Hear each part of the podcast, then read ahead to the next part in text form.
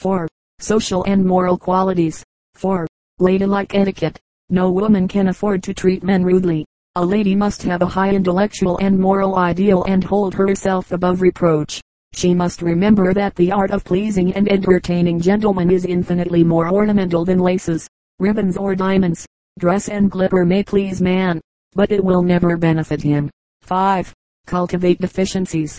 Men and women poorly sex treat each other with more or less indifference, whereas a hearty sexuality inspires both to a right estimation of the faculties and qualities of each other. Those who are deficient should seek society and overcome their deficiencies, while some naturally inherit faculties as entertainers others are compelled to acquire them by cultivation.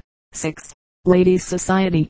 He who seeks ladies' society should seek an education and should have a pure heart and a pure mind. Read good, pure and wholesome literature and study human nature, and you will always be a favorite in the society circle. 7. Woman haters. Some men with little refinement and strong sensual feelings virtually insult and thereby disgust and repel every female they meet. They look upon woman with an inherent vulgarity, and doubt the virtue and integrity of all alike. But it is because they are generally insincere and impure themselves, and with such a nature culture and refinement are out of the question. There must be a revolution. 8.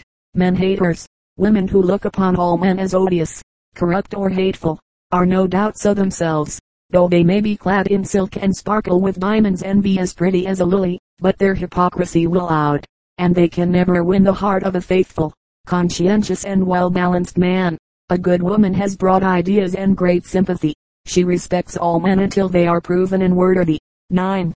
Fond of children.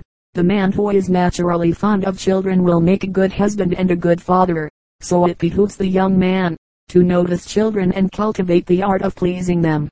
It will be a source of interest, education and permanent benefit to all.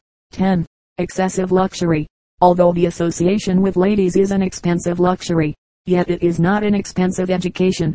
It elevates, refines, sanctifies and purifies, and improves the whole man. The young man who has a pure and genuine respect for ladies, will not only make a good husband, but a good citizen as well. 11. Masculine attention. No woman is entitled to any more attention than her loveliness and ladylike conduct will command.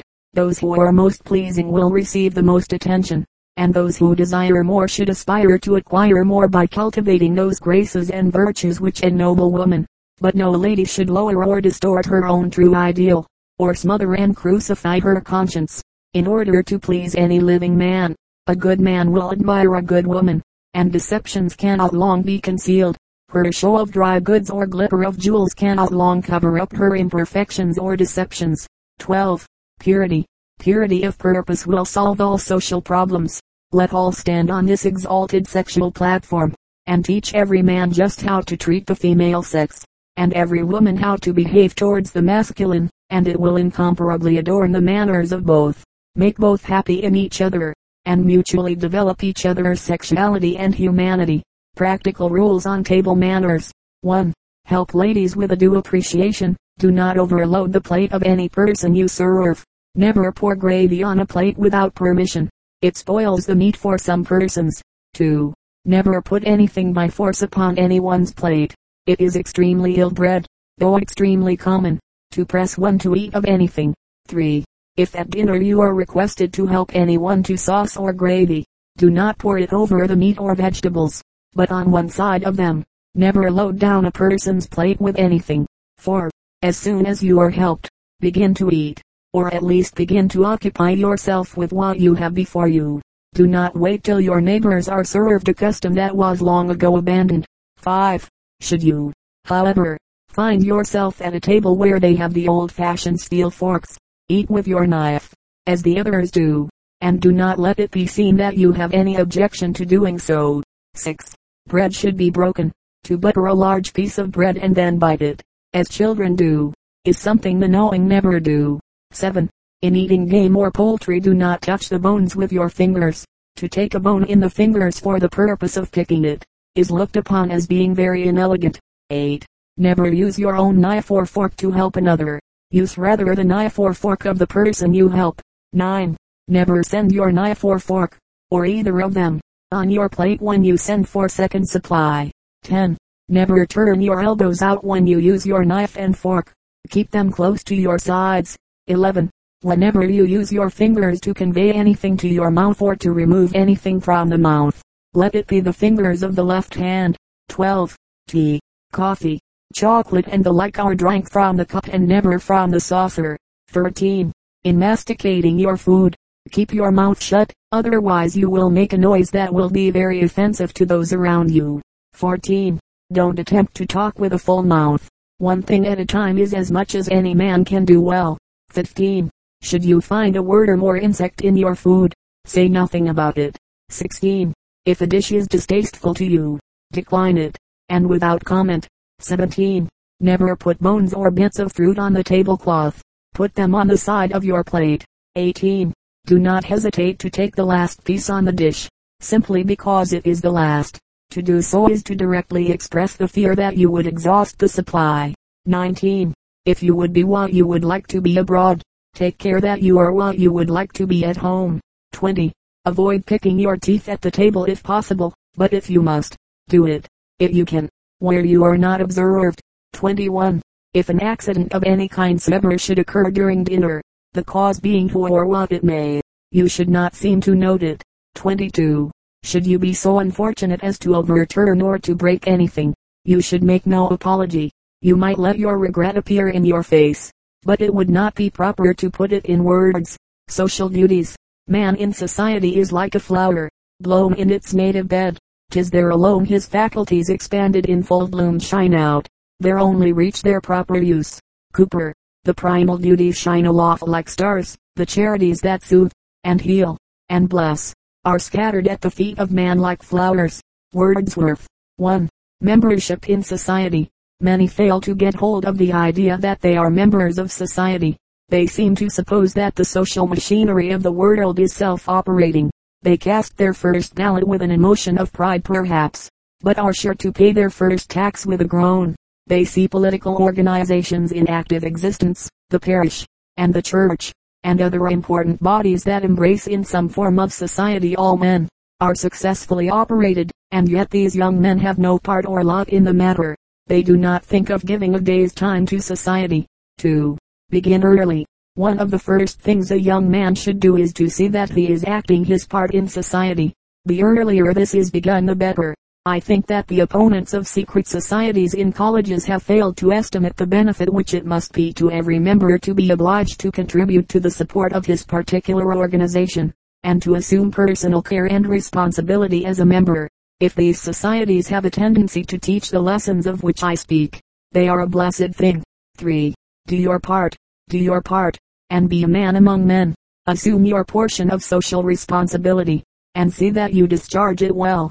If you do not do this, then you are mean, and society has the right to despise you just as much as it chooses to do so. You are, to use a word more emphatic than agreeable, a sneak, and have not a claim upon your neighbors for a single polite word. For, a whining complainer, society, as it is called, is far more apt to pay its dues to the individual than the individual to society. Have you, young man, who are at home whining over the fact that you cannot get into society, done anything to give you a claim to social recognition? Are you able to make any return for social recognition and social privileges? Do you know anything? What kind of coin do you propose to pay in the discharge of the obligation which comes upon you with social recognition? In other words, as a return for what you wish to have society do for you. What can you do for society? This is a very important question more important to you than to society. The question island whether you will be a member of society by right, or by courtesy. If you have so mean a spirit as to be content to be a beneficiary of society to receive favors and to confer none you have no business in the society to which you aspire. You are an exacting, conceited fellow. 5. What are you good for? Are you a good beau? And are you willing to make yourself useful in waiting on the ladies on all occasions? Have you a good set of teeth, which you are willing to show whenever the wit of the company gets off a good thing? Are you a true, straightforward, manly fellow, with whose healthful and incorrupted nature it is good for society to come in contact? In short, do you possess anything of any social value? If you do, and are willing to impart it, society will yield itself to your touch. If you have nothing, then society, as such, owes you nothing. Christian philanthropy may put its arm around you, as a lonely young man, about to spoil for want of something. But it is very sad and humiliating for a young man to be brought to that. There are people who devote themselves to nursing young men, and doing them good. If they invite you to tea, go by all means, and try your hand. If in the course of the evening, you can prove to them that your society is desirable, you have won a point. Don't be patronized. 6. The morbid condition. Young men, you are apt to get into a morbid state of mind, which declines them to social intercourse. They become devoted to business with such exclusiveness, that all social intercourse is irksome. They go out to tea as if they were going to jail, and drag themselves to a party as to an execution. This disposition is thoroughly morbid, and to be overcome by going where you are invited, always, and with a sacrifice of feeling. 7. The common blunder. Don't shrink from contact with anything but bad morals. Men who affect your unhealthy minds with antipathy, will prove themselves very frequently to be your best friends and most delightful companions. Because a man seems uncongenial to you, who are squeamish and foolish, you have no right to shun him. We become charitable by knowing men. We learn to love those whom we have despised by rubbing against them. Do you not remember some instance of meeting a man or woman whom you had never previously known or cared to know an individual, perhaps, against whom you have entertained the strongest prejudices but to whom you became bound by a lifelong friendship through the influence of a three days intercourse. Yet, if you had not thus met, you would have carried through life the idea that it would be impossible for you to give your fellowship to such an individual. 8. The foolishness of man.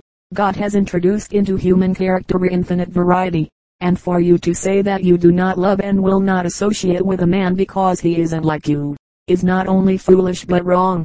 You are to remember that in the precise manner and degree in which a man differs from you, do you differ from him, and that from his standpoint you are naturally as repulsive to him, as he, from your standpoint, is to you. So, leave all this talk of congeniality to silly girls and transcendental dreamers. 9. Do business in your way and be honest. Do your business in your own way and concede to every man the privilege which you claim for yourself. The more you mix with men, the less you will be disposed to quarrel, and the more charitable and liberal will you become.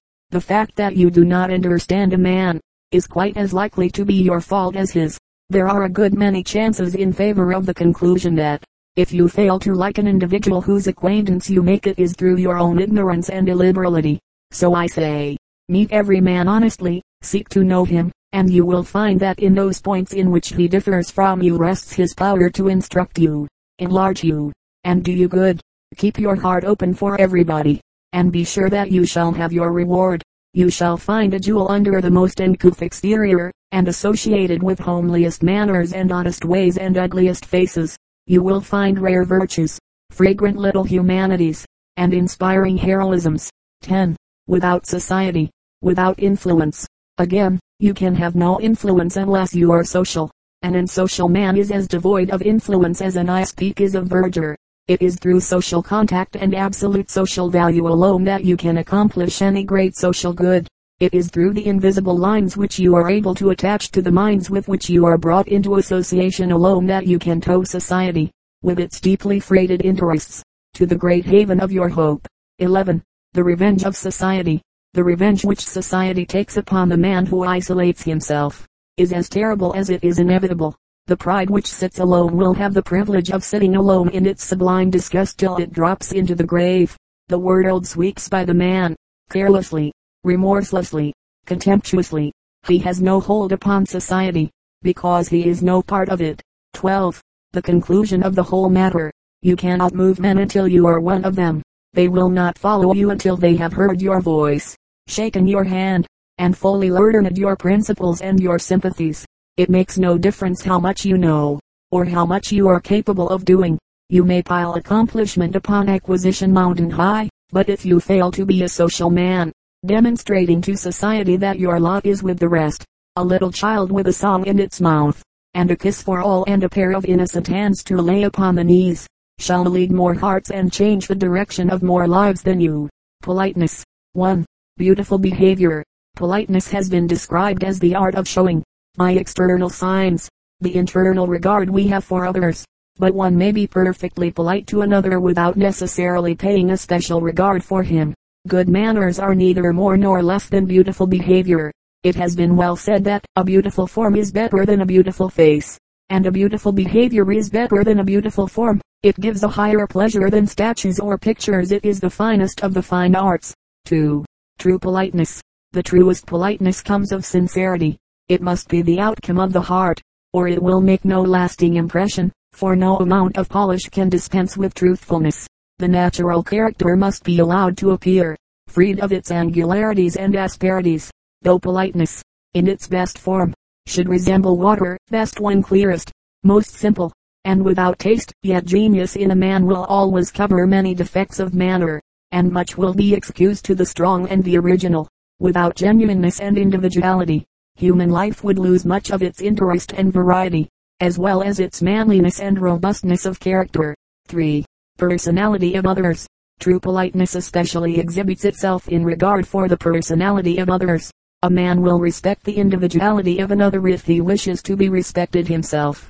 He will have due regard for his views and opinions, even though they differ from his own. The well-mannered man pays a compliment to another, and sometimes even secures his respect by patiently listening to him.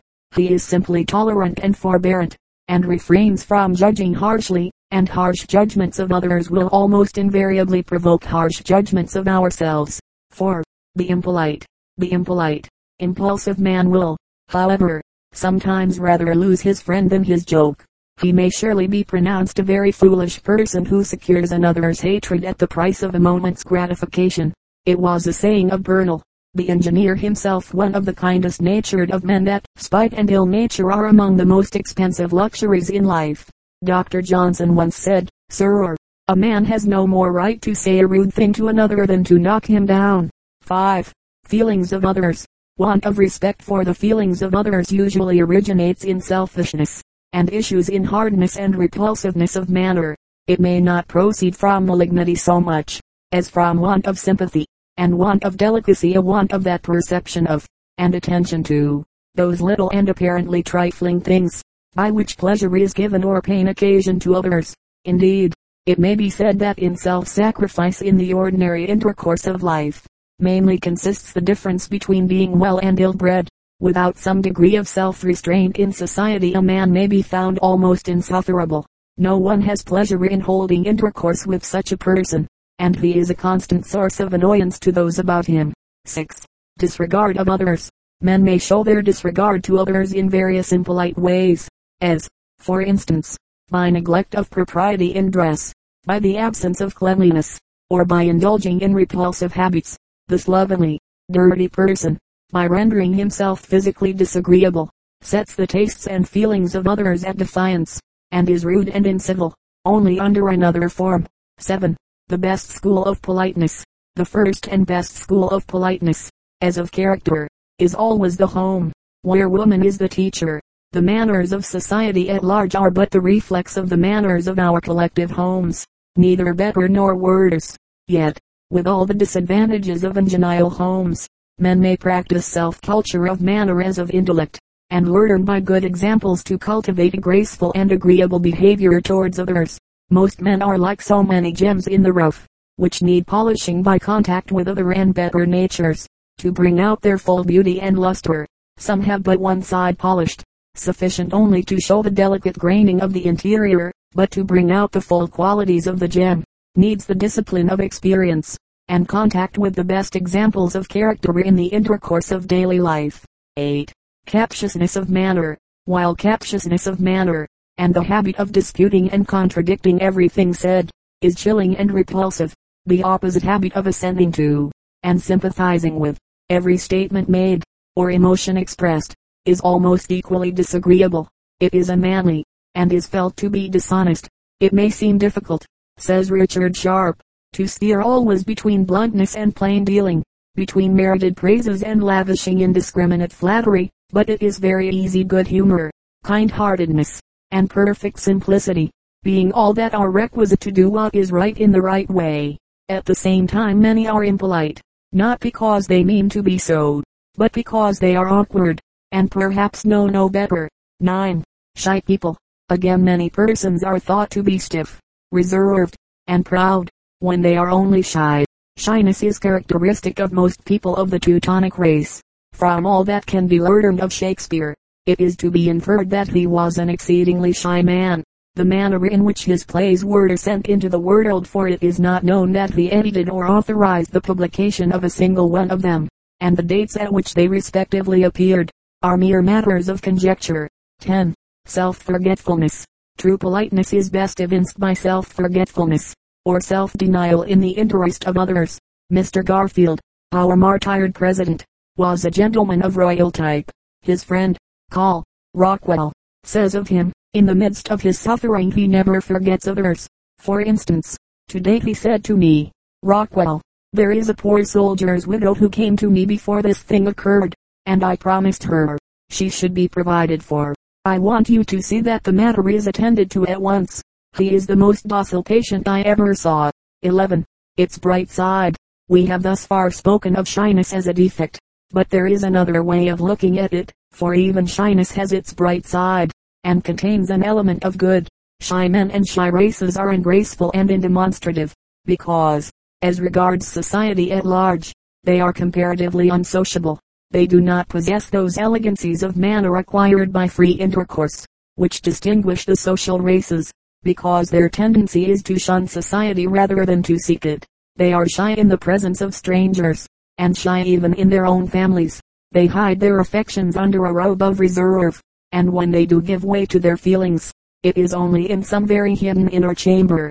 And yet, the feelings are there, and not the less healthy and genuine, though they are not made the subject of exhibition to others. 12. Worthy of cultivation, while, therefore, grace of manner, politeness of behavior, elegance of demeanor, and all the arts that contribute to make life pleasant and beautiful, are worthy of cultivation. It must not be at the expense of the more solid and enduring qualities of honesty, sincerity, and truthfulness. The fountain of beauty must be in the heart more than in the eye, and if it does not tend to produce beautiful life and noble practice, it will prove of comparatively little avail. Politeness of manner is not worth much, unless it is accompanied by polite actions. Influence of good character, unless above himself he can erect himself. How poor a thing is man! Daniel Character is moral order seen through the medium of an individual nature. Men of character are the conscience of the society to which they belong. Emerson, the purest treasure mortal times afford, is spotless reputation, that away. Men are but gilded loam, or painted clay. A jewel in a ten times barred up chest is a bold spirit in a loyal breast. Shakespeare. 1. Reputation. The two most precious things this side the grave are our reputation and our life. But it is to be lamented that the most contemptible whisper may deprive us of the one, and the weakest weapon of the other. A wise man, therefore, will be more anxious to deserve a fair name than to possess it, and this will teach him so to live, as not to be afraid to die. 2. Character. Character is one of the greatest motive powers in the world. In its noblest embodiments, it exemplifies human nature in its highest forms, for it exhibits man at his best. 3 the heart that rules in life. Although genius always commands admiration, character most secures respect. The former is more the product of brain power, the latter of heart power, and in the long run it is the heart that rules in life. Men of genius stand to society in the relation of its intellect as men of character of its conscience, and while the former are admired, the latter are followed. For, the highest ideal of life and character, commonplace though it may appear, this doing of one's duty embodies the highest ideal of life and character. There may be nothing heroic about it, but the common lot of men is not heroic. And though the abiding sense of duty upholds man in his highest attitudes, it also equally sustains him in the transaction of the ordinary affairs of everyday existence. Man's life is centered in the sphere of common duties. The most influential of all the virtues are those which are the most in request for daily use. They wear the best, and last the longest. 5. Wealth. Wealth in the hands of men of weak purpose, or deficient self-control, or of ill-regulated passions is only a temptation and a snare the source, it may be, of infinite mischief to themselves, and often to others. On the contrary, a condition of comparative poverty is compatible with character in its highest form. A man may possess only his industry, his frugality, his integrity, and yet stand high in the rank of true manhood. The advice which Burn's father gave him was the best. He bade me act a manly part, though I had ne'er a farthing, for without an honest, manly heart no man was worth regarding.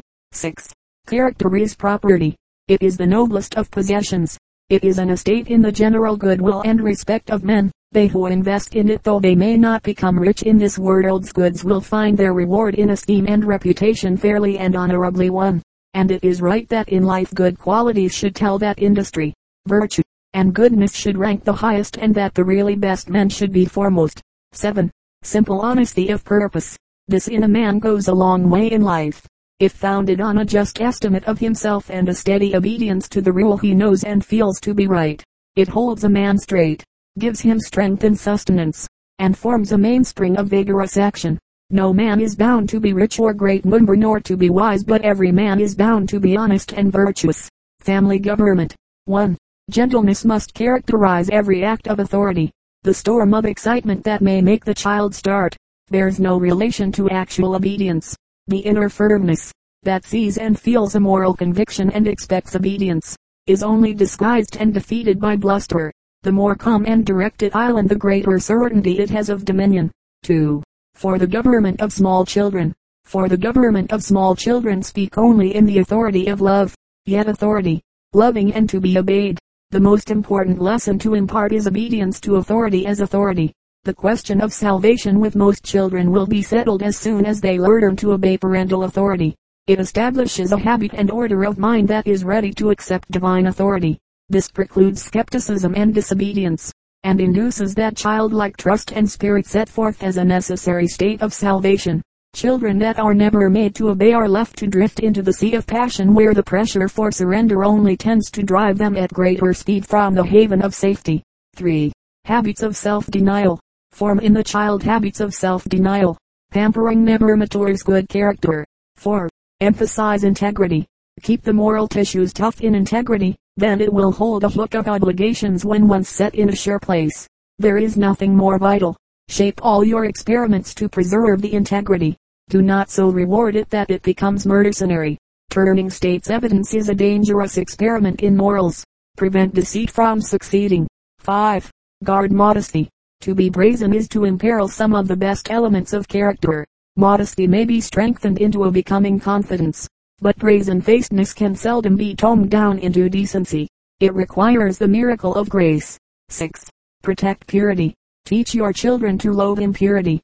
Study the character of their playmates. Watch their books.